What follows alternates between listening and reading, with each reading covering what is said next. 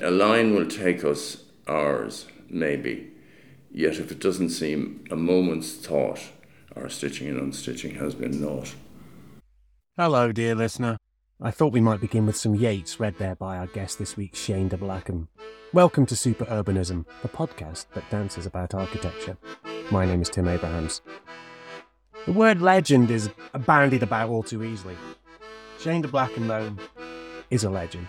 Not just as the inspiration and educator of a generation of Irish architects now, in their maturity, O'Donnell and Tuomey, Niall McLaughlin, and others, but more importantly to him, as an architect who built really good, sometimes great buildings. My favourite work of his is the Munster Technological University in Cork. Took over a decade of designing and building in five phases but he and his late colleague John Meagher created one of the masterpieces of contemporary Irish architecture. Their work at Trinity College Dublin is influential, but for me it's Cork, one of the great architectural legacies of the Celtic Tiger. Shane was in London to receive the 2023 Royal Academy Architecture Prize, in acknowledgement of, quote, his commitment to creating communal spaces. The committee also highlighted his remarkable craftsmanship and the pleasure he takes in joinery and detail. Shane began his career in Ireland, but internationalised quickly, attending Team 10 meetings as a student in Europe before heading out to the USA to work with Louis Kahn for a while. Credible lineage. Shane is mercurial in conversation, a lover of poetry but sceptical of the written word's power to capture architecture, concerned that he might be misconstrued but elegant in his phrasing. He begins with some oblique criticisms of what I believe is called the discourse around architecture currently, particularly in British architecture schools? A line will take us hours, maybe, yet if it doesn't seem a moment's thought, our stitching and unstitching has been naught. I thought a line meant a drawing.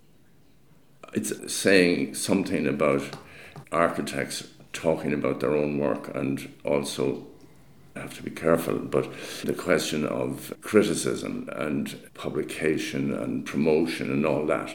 And I mean, I was making a point that the building doesn't need any of that. The building stands alone. And but also, it simply, very simply, that when you recognize a building, when you see it immediately, it's it speaks, it tells you, and it's clear. A moment's thought is just a beautiful thing, a moment's thought. That's all. And that's what Yeats was saying. He said that stitching and unstitching, design, criticism, structure, engineering, and all that, but a moment's thought is the building. That's. I mean, I just it's it's a way of saying it. I mean, you're speaking to someone whose job is to write about buildings. I know that. Yeah, yeah. So, so what role? That that's hard to. What role does criticism have then in in, in that case. Niall McLaughlin there was talking about he's teaching in the Bartlett and he's uh, he has ten students in the Bartlett. And there are, there are, it's almost as though that architecture education has been taken over by allied trades and professions. It always seems to me a huge tragedy that the Architectural Association has, is now where it is in terms of, I think, obscurity. It's the huge loss of English architecture. And I've said what I've said about the AA. To be specific and to take it back to the, the quoted line from Yeats, what you're saying is what architecture education is being given over to is a discussion. Uh, Allied interests and not, um, and not really architects who, whose ambition is to build buildings.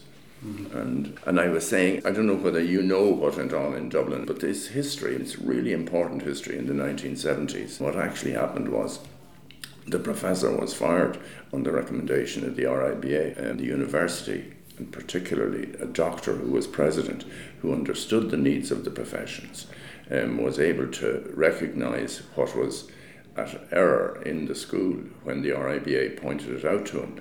And he put the energy of the university behind a new school of architecture. And he brought in an outside director who brought in big beasts from practice all over here from Glasgow, London, and America and Ireland, so that the school was led by professional architects who were high achievers in their own practice.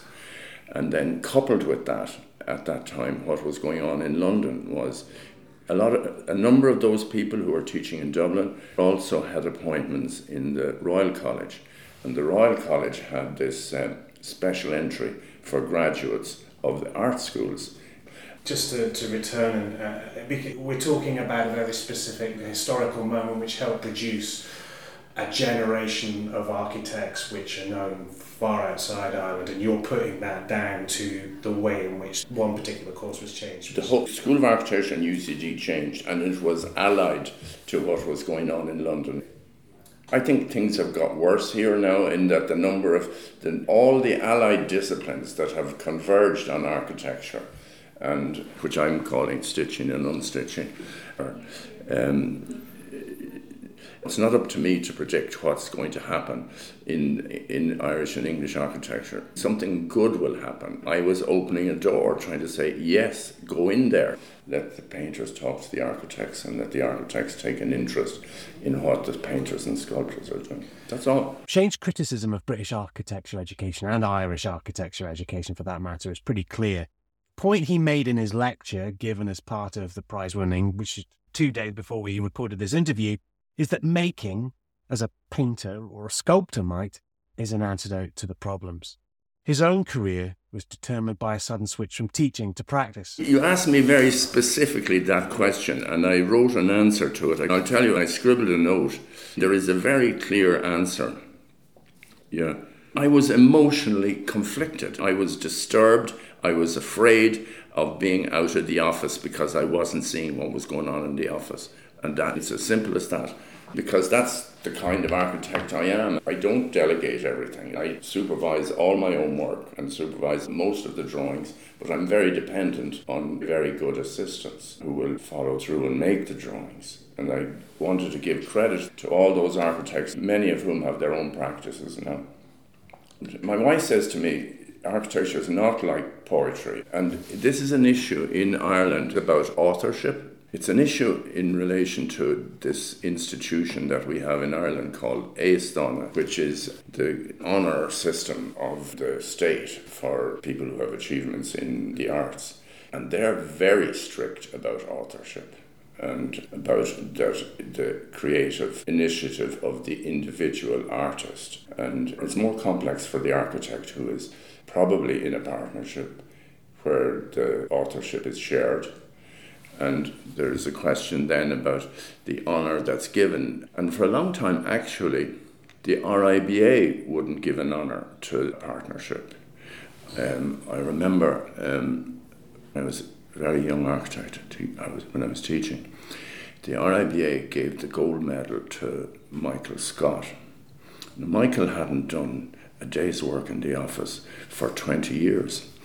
And two partners Ronnie Tallon and Robin Walker were going out the door and came to London and said that they wanted the honour to go to the practice. And the RIBA said no. um, your work has an incredible lineage, and I've asked a quite glib question. What was it that drew you to Louis Kahn? Did you feel like it was destiny? I mean, the simple answer is that I, um, I mean, that I got a place at Penn, and I ended up in that studio where Louis Kahn taught a studio course, and he attended every Tuesday afternoon and Friday afternoon. Um, to a course where there was an international intake from mostly Europeans, very few Americans, and for which was a special master's degree in a wonderful school. Was, was it Louis Kahn that attracted you there? No, I got a scholarship and I got out of Dublin. I had a way out, and I back to. I mean, I knew I wanted to go back to America, and um, I had applied to the other East Coast American universities as well, and the place I got was Penn. Of course, I knew Lou's work, and I told you about tail end of the Team Ten meetings that those student summer meetings that we had in Europe that we attended, which were hugely important to get out of where I was coming from, this backwater and difficulties with the professions and so on like that. And um, out of touch. They were just just out of touch. Um, and I, I met all these European architects. I met the Smithsons and I saw Louis Kahn there in the distance. And they were having the senior architects, the established architects. They were they had friendships and invited to meet in over weekend or something like that for a conference, and they showed their work to each other.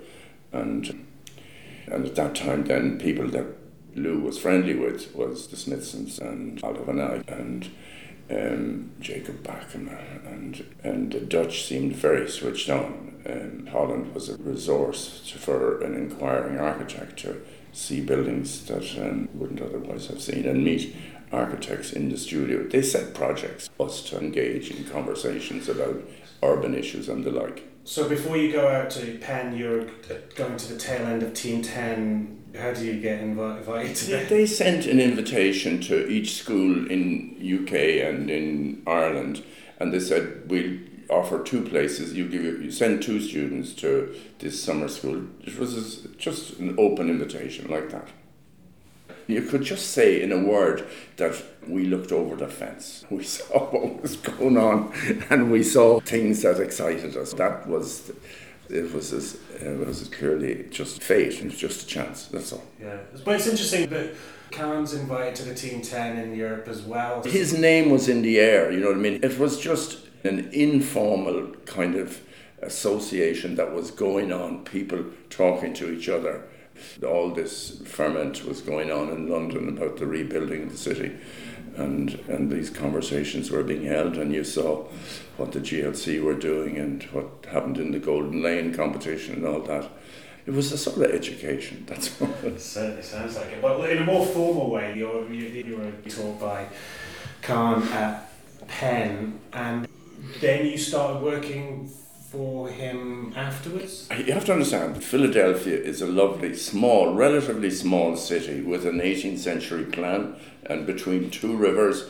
And the university was over one river, and the centre of the city is planned on five squares and one in the middle. And that plan still obtains grid street of streets, red brick houses, beautiful small houses, much smaller townhouses, red brick paved footpaths, stone curbs, stone steps and, and a historic city, and with museums, and then an overlay of a sort of French plan in the 19th century, with a huge diagonal access going out to the art museum, and then building cultural institutions on that axis.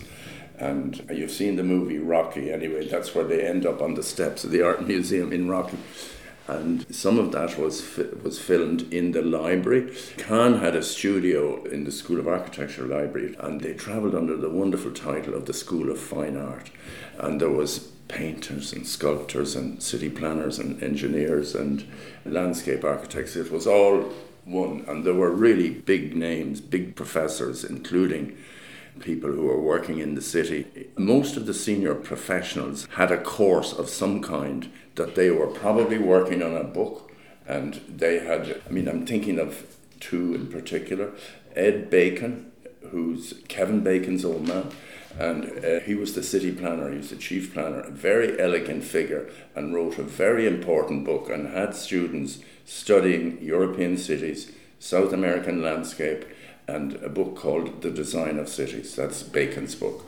And then there was an equally big and very dramatic figure called Ian McHarg in landscape architecture. And he stopped the university on Friday at 12 o'clock. He would bring in somebody from government or from business or somebody to speak about the environment and particularly to speak about natural systems, ecology, and the American landscape. And McHarg was a Scot who had a heavy Scottish accent and played it for all it was worth in America. and he published a book called Design with Nature, and those still are two they're seminal books. I wouldn't want to make too much of. You asked me about my connection with Louis. Lou had an office then over the river, downtown, near the central square in the middle. There were tall buildings, but there were still 19th century and early 20th century five and six story small ish office buildings. And Lou had two floors of a stone building on the corner of Walnut Street and Chestnut Street, 1501 Walnut Street, and he had the top floor. And the, there was about 20 or 30 in the office, varied in size, small office. There were several of the staff were also teaching in the university from the office. And, and we were also doing competitions, and we had this. I mean, one thing that I discovered very quickly in America was the cultural difference between American students and European students. European students helped one another and worked on each other in a competition or whatever like that. People got drafted in, and without commitment, you just did drawings and you and it was an easy shift from that into the office. From Lou's office was shortage of staff, work needed done. And I was friends with some of these guys who were teaching, who were working in Lou's office and teaching university. And I, they said, look, we need help on the Kimbell Museum. Lou's trying to get the lecture theatre finished. Will you go in and help him? So I was going in there at night and working because Lou worked all hours of the day and night. That's the kind of person he was. He worked seven days a week 14, 15 hours a day in the office and travel and work like that. So I have some credit for the projection booth in the Kimbell Museum. That's possibly one of your first experiences in a practice and understanding what an architectural practice is. What did you learn from him about architectural practice? You said aesthetically and professionally. Now, I had worked in London in an office in relatively similar, similar circumstances in Chamberlain, Powell and Bon. Chamberlain, Powell and Bon had two offices. They had the Barbican office and they had an office in the King's Road there at World's End. And there was a sort of relatively similar, maybe it was the culture of architects' offices at that time, but the three partners, they had the whole of the first floor and there was a staff about 40 or 50 on the floor below it and the three lads were upstairs and they had their projects laid out on drawing boards and things in huge studios where they were projects that they were working. And the work was being done downstairs and it was being transferred upstairs through a hierarchical arrangement of project architects assistant architects in a line down from the project architects going like in military format. in, in the, Kahn's office was a little bit like that, but it was it was on one floor. The other floor was a model making shop and an archive of the older projects in the office, and overflow. And but the office was a rectangular room. On our floor, there was windows on both sides, so that you got a desk by the window like that. And then there was a single table went down the middle of the room where your work was put up for discussion. Lou's office was up front. He had a single PA and uh, secretary. And the guys in the office were the people, the senior people in the office were people who had built buildings.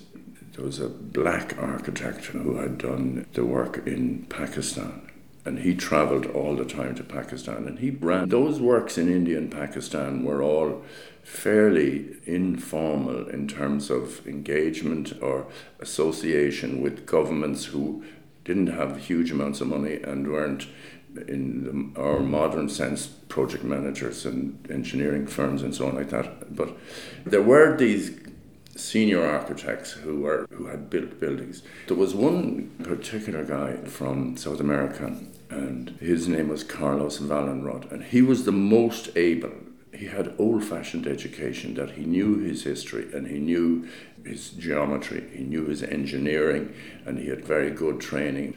Carlos was very important. He was also head of the School of Architecture in Penn at some time.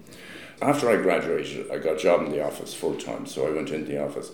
And the Mellon building had just come into the office, and the Carlos had finished the Congress building in Venice which was a disaster because A, it didn't go ahead, and B, there were no fees paid. And, and then, anyway, Carlos turned his attention to the Mellon building, and he was a very able leader and person who could. And then below those kind of guys, of whom say there was, was another layer of guys, the hardcore of the guys who could do the drawings. And um, there was a level of those Several of those were Cuban American um, cigar smoking hard men who knew how to draw and knew what Lou wanted. And then there were sort of a coterie of youngsters, us included, who were junior assistants. And uh, then I tell the story about the design of about ha- what happened, the scheme, the original scheme for Mellon and then the sort of falling out with Mellon over the budget. And Mellon was pissed off with the univers- with New Haven because New Haven wanted the rental income off the ground floor and insisted on shops. Now Mellon wanted shops in front of his museum like a hole in the head, and and he didn't like the carry on on the campus, so he said he wouldn't budge. Although he was very kind, and we were sent to Virginia where he had a a vast estate that included his own airstrip and jet. And he and he brought for lunch because he said that if we were working in this building, we, we really had to see the paintings and the books. And he had a huge arc. He was an Anglophile in the extreme, lived like a country gentleman. And his father had endowed the National Gallery in Washington and much of the original collection of the National Gallery in Washington came from Andrew Mellon. They owned Alcoa Lumen, Mellon Bank, and everything in between. And he was a Cambridge graduate. Paul Mellon was a Cambridge graduate, and still to this day funds a lot of the uh, the landscape in Cambridge. But uh, Andrew Mellon said the first thing when we came in, he came out to see us in the hall. He said we had to excuse him because we had to go to dinner. And he said, in the country, he said, we eat our dinner in the middle of the day. and, and, I mean, I don't know if I'm barking up the wrong tree about the, this idea of the grid, but the grid seems to be very important in that school, and the grid emerges in your work later.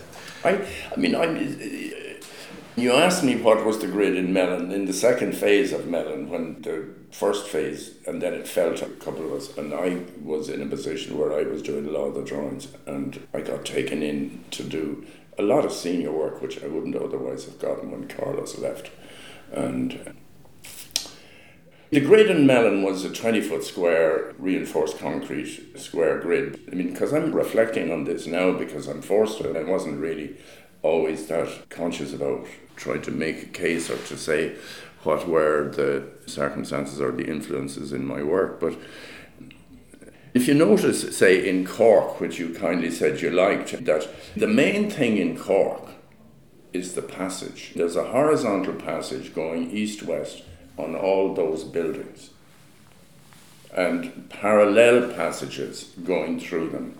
And I think the question of dimension and the grid is circumstantial. In relation to the Taoiseach's house, what's significant about Taoiseach's house is that John and I were full of the enthusiasm and we were up against it because everybody in London did the Taoiseach's house competition. And, and so the onus was, I said, we'll show them. and, and so we made these eight drawings of everything was done in the eight drawings. I showed four of the drawings and then I picked out the plan and I picked out John's colour renderings. And I was doing the plan and the design of the buildings and John was rendering them and then and there was this young architect, Kevin Kieran, who drew like an in a six H pencil line of every brick and thought stone or beam and column that was in my head. So I and Kevin then he graduated and he left us and he went to Harvard and he became an assistant to Moneo. He was Rafael Moneo's assistant in Harvard uh, when Moneo was in charge. But So I'm not rejecting it, but I wouldn't have said it was everything. So Shane put to bed my thesis about the modernist grid being more important in Ireland than in Scotland, where I'm from where Aalto's freeform plan was co opted by modernist pioneers. It was an idea that never really got going, probably didn't really deserve to. Shane instead wanted to talk about something older and deeper and more historical. At his Royal Academy lecture, Shane had talked about a house that was very important to him the casino at Marino. Now, that's not some location from a Scorsese film, but a small summer house located in Marino near Dublin, designed by Scottish architect William Chambers. The name casino, I learned, doesn't refer to gambling, but tellingly is the diminutive for the Italian word casa, meaning house. So his little house. There you go, you've learned something. The building is a small country house. Lord Charlemont had a house in the city on Parnell Square, which is now the City Museum, the Art Museum. Um, this was a sort of a um, a, sort of a place in the country at that time on a beautiful site overlooking the city and overlooking the bay. Charlemont engaged William Chambers to do his best, to do his everything that he could to put it into this small house for himself.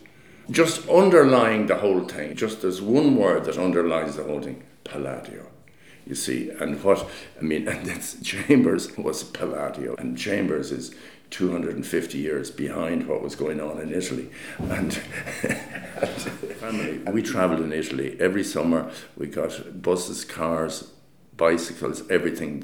We went to all the towns in the north of Italy, from Venice to Verona to Padua. We discovered a monastery in Padua where we went to where we stayed, and then we went out from there on holiday to see the villas and the public buildings in Verona and Vicenza. My concern is about the legacy of the imperial design for Ireland which is squandered and is being squandered, and the country towns. And my intervention in Abbeyleix is a response. However, the circumstances are, we don't have the structures of ownership. And I'll tell you in a second why we don't have the structures of ownership. Much to do with was independence and, um, um, and the uh, War of Independence and 1916 and 1922 and all of that. I mean, the question about who's Irish and what's English and the, um, the Republican, the, the, the Republic, and so on, it's all tied up with English history, James, William of Orange, the whole lot. But the, the Act of Union in 1800 was a disaster for Dublin because what happened was there was a House of Parliament, there was a Parliament, a House of Commons, House of Lords, across the front gate of Trinity College. There was, in effect, a sort of republic in from the 18th century. But the Act of Union transferred the whole lot back to London. There was a sort of a they made, and then with that went the, the question of the system of ownership and sort of successions of rebellions and whatever like that. And all I'm trying to say, all I was trying to say about Chambers was the Palladian inheritance and the landscape, the Irish landscape, particularly on the east half of Ireland, not the natural landscape of the west Connemara and all that, but the, the east towns everywhere, plantation towns, where there was a big house and street on which there was centre feature of the whole of it was a market house. And the, perks, the function of the market house was the, the land that was rented to the tenant farmers from whom the landlord had taken it off their fathers. But anyway, and they the purpose of the market house was that from their land they brought their produce, they sold it in the market house, the money went upstairs and out to the house. But there is a legacy of, of a wonderful inheritance in Dublin, an amazing city, of a wonderful plan on the river and O'Connell Street and the GPO and St. George's. We were looking at it last night. The tower in St. George's is a copy of St. Martin's in the Field. And, and so it's a sort of wonderful city. And so it's funny that you talk about, on one hand, you talk about this really reductive, extractive relationship between different points in a rural town, but then you talk about the wonderful inheritance. Yes, of, absolutely. It's there, but and particularly after COVID, the Irish towns are empty. The ground floors taken over by supermarkets, knocking streets of houses. I mean, uh, yeah, whole streets of houses to one another building, obliterating the landscape behind and the garden and the service streets behind and so on like that. And I mean, I don't know other than that I think that that it's the stock and trade of any architect. And I think in England, I have to say, I admire David Chipperfield enormously and what he did in the Neues Museum. And I think that it's the stock and trade of any architect, not the French, who freely knocked down everything that was around them and rebuilt their cathedrals and everything.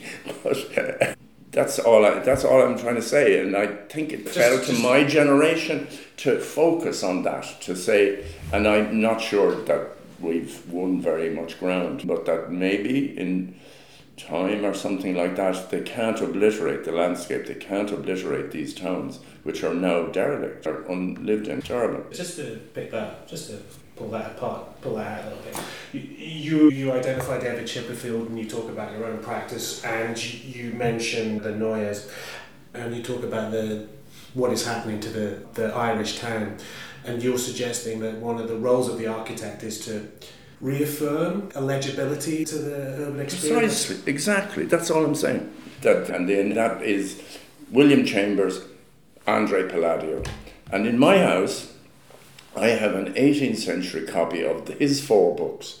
It was published in 1740, which are folio and double page of all the buildings and the villas, public buildings, the churches, and I have them mounted on card, and I have these buildings in my. I never show them. I showed them to Niall McLaughlin there last week. He came to lunch and he said, "Shane, I can't believe this." He said, "I want to photo," and he took out his camera and he took a picture because I have some of Lou's drawings as well there.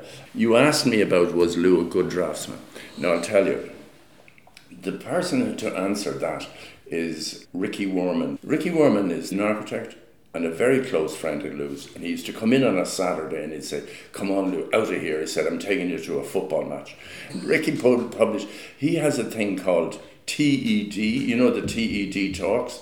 That's He's the proprietor of that incarnation, is Ricky Wurman. And he was one of Lou's best friends. And he published a book which have recently been republished, and it was originally published, I'd say, 20 or 30 years ago. Now, to get an original copy of that is thousands. You can get it on the internet. and But it, that's a book of the Lou's travel sketches. Now, if you want to see Can Lou Draw, that's the book to get. His family own most of those drawings, and Ricky Wurman has a lot of them. So that's where you'd see his drawings that he made in Europe when he visited in, on, when he was working in the American school in Rome, he had his sojourn in Italy, and which, which changed his head in, in terms of what he wanted to do.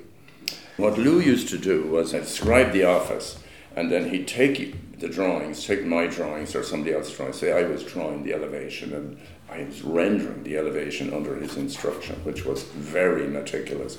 The pencil lines, the poche, and the cross hatching like an etcher that he insisted on. But his method of drawing was yellow trace, big sheet of yellow trace, put down top of your drawing, and he used charcoal, which you can see is this real charcoal, which is thick piece of timber and he drew with the charcoal. And the charcoal of course covered a multitude. You couldn't take what you want about what did the charcoal line mean, and some notes that you got handed back.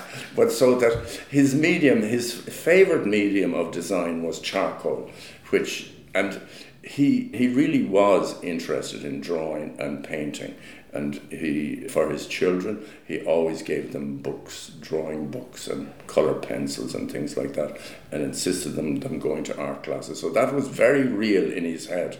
And also music he was interested in music. And then but I have the, drawings for the original, one or two drawings from the original gallery at Yale. For the that's the one across the street from the Mellon, which also has recently been reconstructed and restored. They have so much money in American universities, and reconstructed it a bit like Sydney Opera House. Buildings need maintenance and, they, and do well from refurbishment. But I have Lou's own drawing for the plan of that and it's very straightforward. Pencil, straight lines. Um, there is a grid, yeah, there's a sort of grid on it, and for the concrete frame, and then and there's drawings of the pavement and the footpath. And the building is a blank facade, and then the drawing I have of the facade is literally like that. It's just that's the facade, and there's a shadow on one side, just a dark shadow drawing. Beautiful abstract drawing I was going to say, Roger Hilton, eat your heart out. Just beautiful drawing. And but up in the top right hand corner of it, written on the sheet of paper, is the floor area of each floor and what the, what the schedule of accommodation, all on that size, written in pencil. And this is a straightforward or 2B pencil or HB pencil drawing and with the floor area plus at the bottom of it the addition plus the cost per square foot plus the total budget all the whole lot the bill of quantities he could play the whole game and the whole gamut of drawing you, you, are getting a lot out of me more than I've ever said about um, because You see, the question about words and talking, that's why I said, and not everybody would know about Lou, about um, the question of him trying to talk about his work. It was excruciatingly difficult to listen to. He was fumbling about it and humming and hawing and sort of repeating them and saying the same words over and over again. And I used to get up and walk out. This be at a lecture, not in studio, in the not when he was reviewing your work in the studio, but at a, some public event, public lectures, and that he was giving. And and so it was very difficult. Lou was always saying the same thing. He was just repeating himself over and over again. He said he was always talking about rooms and about where the door was in the room. I said and per, where the light was in the room. The only thing he was he was interested in rooms, room making, architecture, as he thought it was. Did these people want to use this room? This threw me a bit. Shane was just coming to the end of explaining how Louis Kahn was primarily interested in the room. And then he noticed that someone else wanted to use the room that we were recording in. We'd run over our allotted time in the Royal Academy meeting space, but Shane was still in conversational mood and he's such a compelling person to speak to, so many stories. So we continued our discussion wandering around the gallery. And through doing so, Shane's thoughts turned to art and artists and how architects work with artists. I don't think the architect is Lorenzo de Medici. He's not a patron. I think he works with the painter. And you don't go to the gallery and then say, I'll have that and I'm going to hang it. At the end of the lecture, there was questions about about working with painters. So I said I let fly. And because I thought it might go down well in the academy, I said the most difficult, cantankerous, objectionable painter I ever worked with was Sean Scully. so I thought they put that in their pipe and smoke it about the relationship between architects and painters. My engagement with Sean Scully is to do with a competition for the entrance to the University of Limerick, which consists of a pair of masts which were made on the Isle of Wight in a shipwrights in amazing thing. They're they're 50 metres high, these timber masts, made by a wonderful firm of shipbuilders in India on the Isle of Wight, in Cowes. But in the competition for the entry of it, we drew Ben Nicholson's sculpture beside the masts. And it's a huge sheet of white stone with a circle on it like that. Stunningly simple, beautiful landscape against a yew hedge and so we wrote on the drawings, I said, this is Ben Nicholson's drawing. You can't have this, but uh, if you had a stone sculpture beside the masts and a yew hedge, you could make a landscape that would make a decent entrance into the university. By the time we got the mast done, which was an odyssey in itself, the, the university then came back and said, what about the sculpture? And in my innocence, I said, You could ask somebody like Sean Scully. He's always doing blocks, square things in blocks of colour. He might make he'd, he'd make a wall for you, a stone wall in blocks. And so we set off on this long relationship with Sean to get black and white stones and to make this black and white sculpture, which is stone wall, two and a half meters thick, four meters high, one meter cubes of stone through and through. And Sean didn't know anything about stone or about masonry or building or whatever, other than that he just had such an ego that he thought he could tell everybody what to do. So I said to Sean one day, I said, it's a bit boring. I said, they're all the same. I said, look at the stone in the quarry. You said, you see the stone?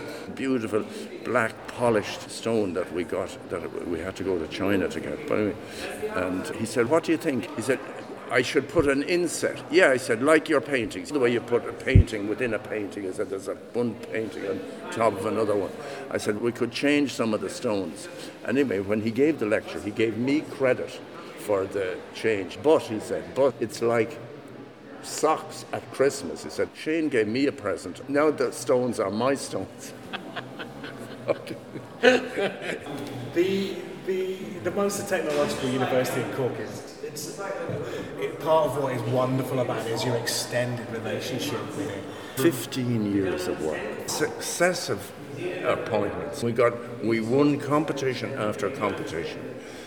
we were originally appointed with a Cork firm of architects because when that job was up, these were in the old days before European rules of procurement and the rest of it. there were local authority, there were councillors on the appointment board, and eventually it was political. Dublin architects don't get work in Cork. And so I was asked by a firm of architects in Cork. Most architects in Cork went to London and got English consultants. Anyway, this firm of architects in Cork said, because we had done Trinity or whatever, and they said, geez, we'll get de Blacam and Meagher. I said, they've done Trinity College, they must be able to do university buildings. So um, there was a succession of interviews, and so we got over the first stage of the interview. We were called back for a second interview, and then our partners, Boyd Barrett, said to me, he said, "No," he said, "We'll have to work all this up." And I said, "No." I said, "What you want to know about you working for university committees?" I said, "Is you never change anything." I said, "If you, I said because if you go in a second time, their reaction is." He changed it. What did you change? What is it? It's not what you were doing, but the fact that you changed it. So I said no. And I said to them that if you ever go to Cork on the train from Dublin, the railway station, the platform on the railway station in Cork is crescent shaped. And so that when you get off the train, you can see people getting off the pattern. The, anyway, so I said that would come in, and I said I'll tell them about the platform in Cork railway station. and I said that the curve on their building is the same as the railway station in Cork anyway, so that so anyway, we built two phases of that building, and then there was a big competition then for a master plan for the further extension of it, and all the heavies in Dublin were in for this job. And Brian Murphy O'Connor, his cousin was the Cardinal Archbishop of Westminster, who you've probably heard of, Cardinal Cormac Murphy O'Connor. He was Brian's cousin. And so Brian had zero interest in architecture. And Brian said, What are you going to do now, Shane? And I said, I think what we'll do is, I said, we'll complete the circle. And he said, What do you mean? So then I went back and made a model of the circle. And then I went to Cork to a meeting in Boyd Barrett's and I showed them the model. And he looked at it and he said, God, he said, You know what, Shane? He said, It's like the Vatican. He said, Go right ahead. he, was thinking of his cousin. so we, that's what we used to call it, the Vatican. I love the fact that it's, uh, it's such an ambitious building. This is the point. I struggled for a long time with publishing because I tried to publish these buildings on their own and they didn't really look anything. You know, I mean, it was quite hard to make any sense of them. And so when it was all done. I got the lads in the office to put all the buildings together and to make the drawings where the full enclosure, the full circle is shown, and the buildings disappear. It's one building, it's not five buildings, it's one building, and in brick and masonry and a lot of wonderful indulgence, really, by the clients and the government, the Department of Education, who supported us and and we got successive buildings after it. and then they used to say then there's no point in applying for any work in Cork I said because he hasn't finished the circle so it's a good trick just in conclusion I just want to say I'm slightly uneasy I'm more than happy to talk about Lou and to tell you all I've said about him and more if you wanted.